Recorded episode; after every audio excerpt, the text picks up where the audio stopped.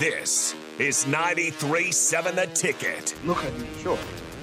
Look at me, sure. I'm the captain now. Three-time national champion Vershaun Jackson. Oh, got a bunch all alone is Vershaun Jackson. And Vershaun, he'll get it to the 24-yard line. Coming at you live from the Koppel Chevrolet GMC studios in the heart of Lincoln, America. On air and online at theticketfm.com. Presented by Wingstop. Here he is, Vershaun Jackson. Ah, yeah!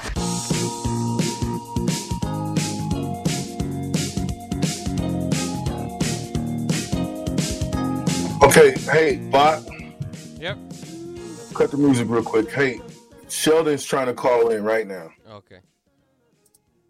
So let's get him in and see what three-time national champion Sheldon Blair Jackson Jr. has to say about and give his take on from all the way from Texas, mind you know, on Nebraska football. By the way, and he is calling in right now, but just some news as the Big Ten is handing out their awards. Marvin Harrison Jr. wins wide receiver of the year in the Big Ten, not a shocking, but, you know, Trey Palmer might have been in the running there. Also, Trey Palmer shut out of the first team, coaches and media. They went with Marvin Harrison Jr. and Charlie Jones. I think Trey Palmer is probably the only name to look out for here to see if it lands on the second team, and I'm sure he will. He's almost a lock for that. Also, Offensive Player of the Year goes to CJ Stroud, his second straight year winning the award, fifth year in a row now that Ohio State quarterback has won the Big Ten Player of the Year. So wow, talk about a stable. Yeah. And maybe if Blake Corum would have played against Ohio State, he would have won that, but they basically won that game without him. And Michigan is the new king of the Big Ten, but Ohio State still gets the awards, I guess. Sheldon is on the line now. Hold on before you play, Sheldon. What can we play? Oh, the opening music that I had you play, I want you to play that one. You know what I'm talking about, Bob? For today? Yeah. Yeah, okay. The first one we played. Throw that on. Because it's just a laid-back Wednesday. Listen, baby. Ain't no mountain high, ain't no valley low, ain't no river wide.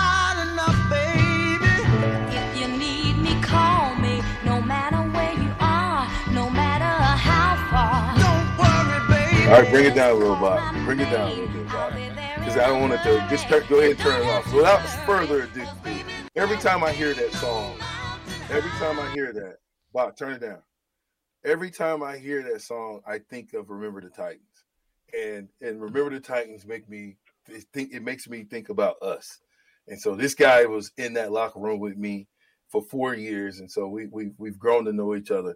And I'm bringing him back for more. Sheldon Blair Jackson, former Buffalo Bill, three-time national champ. What say you, and how have you been? I say thank you very much for having me on the show, brother. You say war. It was a lot of battling on that field.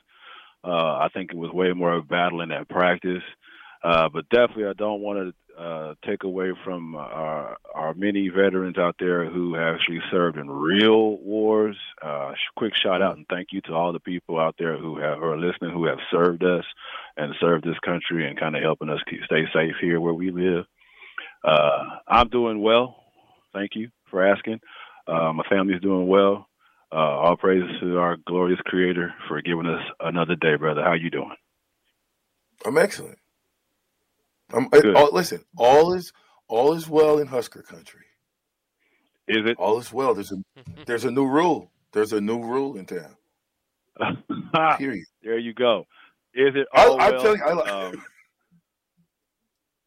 I'll tell you. Is it all well? Because down here in the Lone Star State, some of the information going out is, I don't know if it's questionable. It does raise questions. I'm a question asker guy. You know, I got a degree from University of Nebraska in psychology, and I've seen a couple of therapists before in my day, and they ask a lot of questions. I am not a counselor or a therapist by no means. I need more education for that, but I do tend to ask questions. And the first question I wanted to ask: how many previous players, I've had the privilege and honor of coaching the schools that they play for. And I'll ring that leash in just at the University of Nebraska. I don't know that answer. Maybe somebody may know that answer. Be a head coach? Oh, yeah, head coach. I guess it doesn't matter what sport that you offer him, but, you know, since you and I shared the gridiron, we've worked hard and bled on that football field out there numerous times. I guess I'll just corral that into football. You got three that I can think of. I could be wrong. I'm talking about that was a head coach that played for Nebraska and was a head coach. Frank Solich, Scott Frost, Mickey Joseph. Okay. Yeah, that's what I thought, too, in my head. And maybe somebody may know someone else. That's good. I don't know. I mean, by whose standards would one determine those coaching stints, if you will, successful or not? I don't know how do you measure success with those three coaches, what they were able to do with the players that they had, what they were able to accomplish with the players that were there when they took the reins, as well as with the players they were able to recruit. How do you measure success with those three coaches? You asked me, how do I measure success? I measure it in wins and losses. I can't measure it in anything else. The proof of what you do when nobody's looking, when we're not paying attention to Nebraska football, we're not inside the building, we're not practicing anymore, but the proof is shown on Saturdays. And so you can say whatever you want to say. For every staff that has ever been here, the proof is of what they've done in the offseason from a holistic standpoint as an organization. It all comes through on Saturdays. And I know we talked yesterday. I don't remember who I was talking to, but we talked yesterday about the spring game. I think if I'm not – I hope I'm correct in saying this. I think with Rhule, the spring game is going to be one of the most rock'em sock'em games we've ever watched. That's just what I'm thinking. Because in order to change the narrative around here, it has to be. Sheldon, I yield. Is that – well, I don't know how to really respond to that. You've been able to watch spring games for quite some time. I haven't been able to see one for a long time. So I would have to say, okay, I'd have to address that to you and say, hey, okay, if you think that this new coach, that the new Rhule in town is going to give us a spark at the spring game, I like to say is okay. Does that mean – wait. Let me say I don't know how – I'm not saying I'm thinking. I'm saying that's what has to happen in order to change the narrative of what it's been. Whether he does it or not is up to Coach Rhule. As far as I'm concerned, I'm saying if we see this – Sheldon, your position was won and lost win at Nebraska. Was it during the season? It was won or lost in the spring games. Thank you. So that's that's what I'm saying. We're not that far off because it's just fundamental things that are broken like that. Mm-hmm. Like having the spring game be a glorified scrimmage. That's not Nebraska football. That's not how we play. You have to figure out which guy's going to give you everything during competition.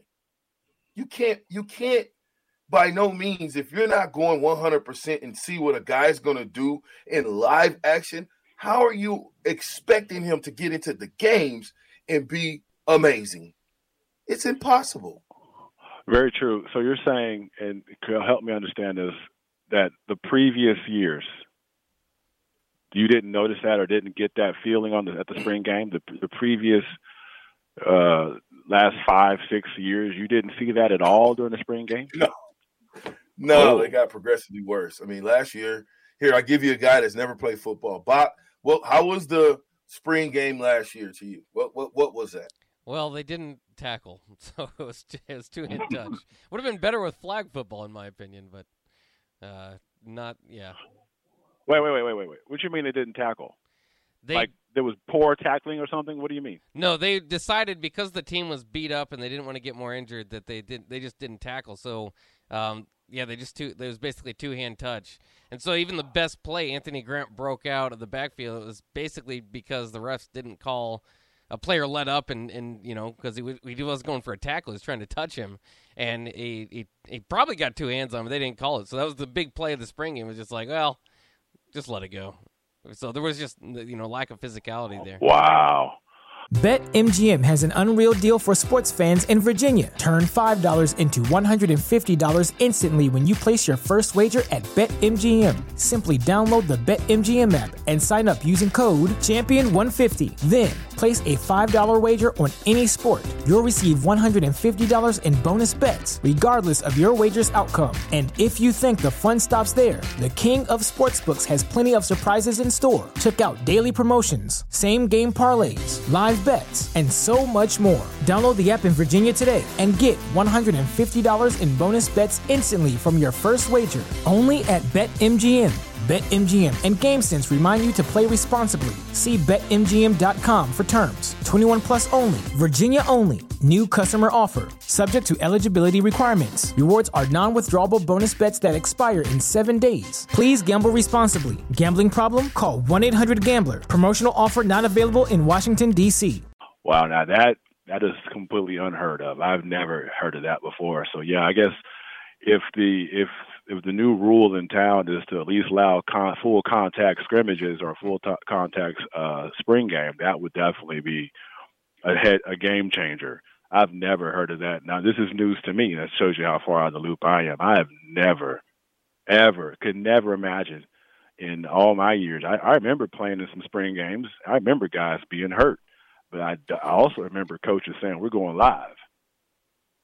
I can't remember. I can't even fathom that the spring game, you have months to heal. I couldn't imagine that. So that's news to me. Well, that's what's been going on. So, and I think this past spring came to a head because that was the first time we really went two-hand touch like that. Like it was really out of cake and really vanilla. And so all I'm saying is those are some of the little things I think that Matt Rhule can do that will catapult us back to being where we need to be at and start our way back up that mountainside. You know what I mean? I mean, we've slid so far down that you got to start from the bottom because that's where you're at, know where you're at, build the foundation, and then continue to build. I think the foundation, Mickey built a lot of the foundation up. Now it's time to build everything else up around it, continue to build the foundation to make it bigger, and see what we can get done. Now, with that being said, I still want to hear your thoughts on the hire and what you think. Well, I have to limit my thoughts in that regard because I don't know enough, right? So my limited knowledge about the new coach is exactly that.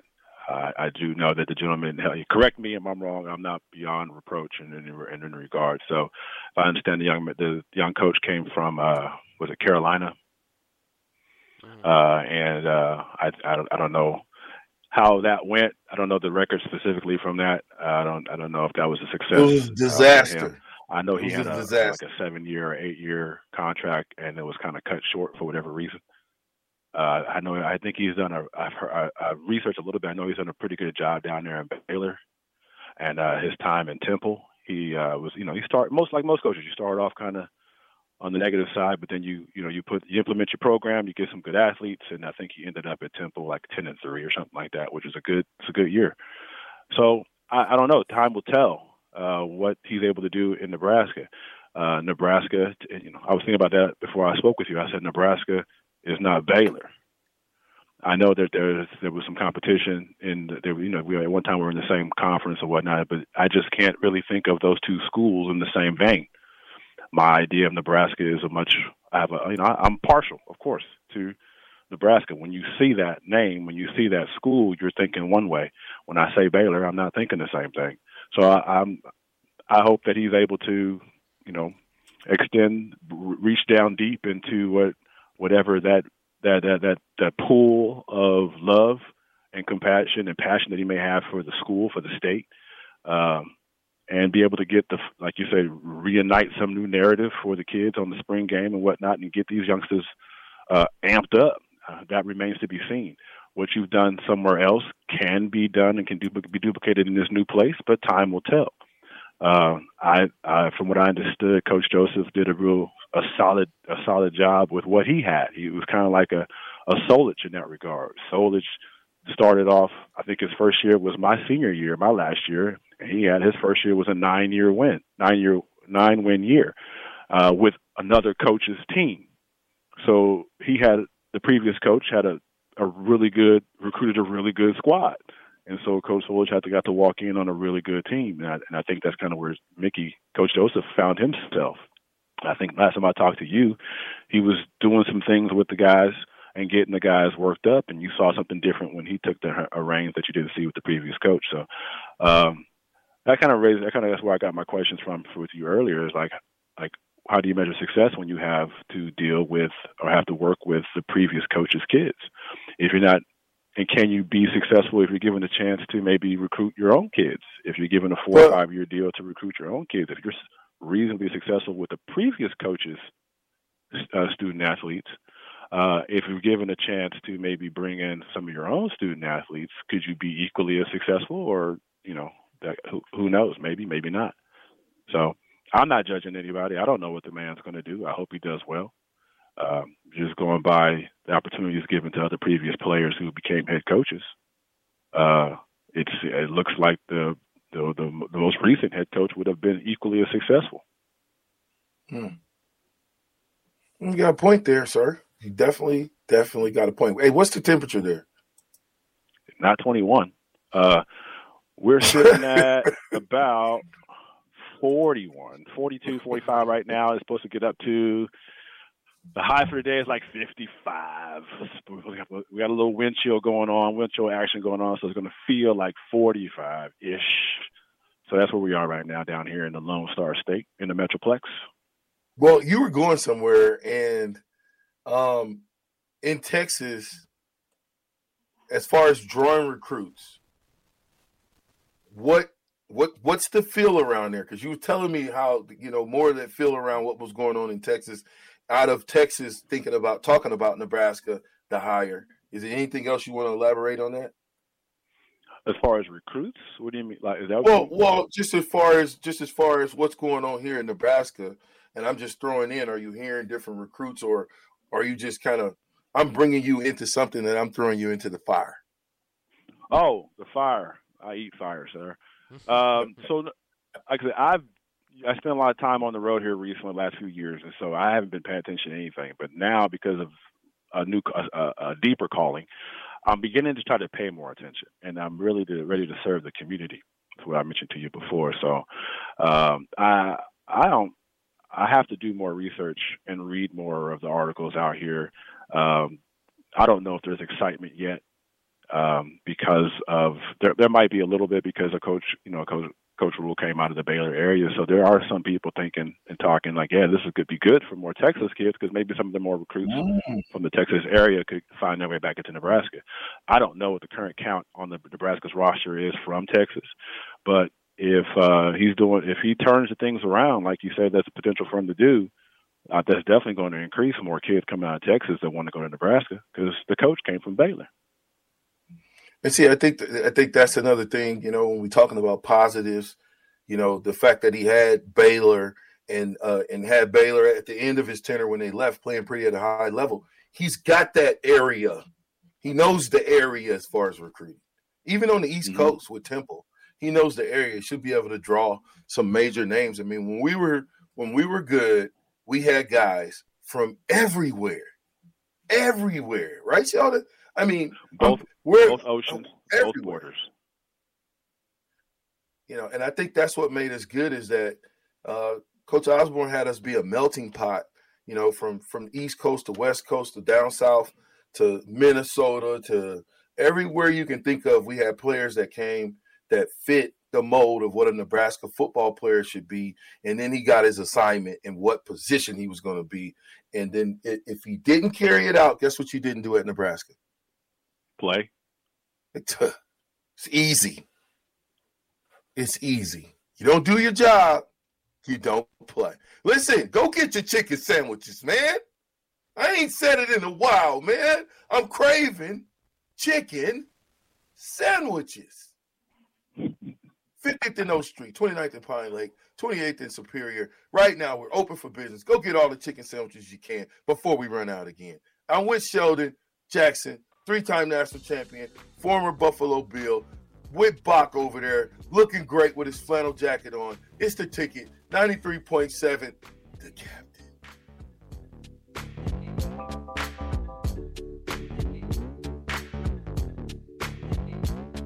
These streets be walking down the avenue. Crazy.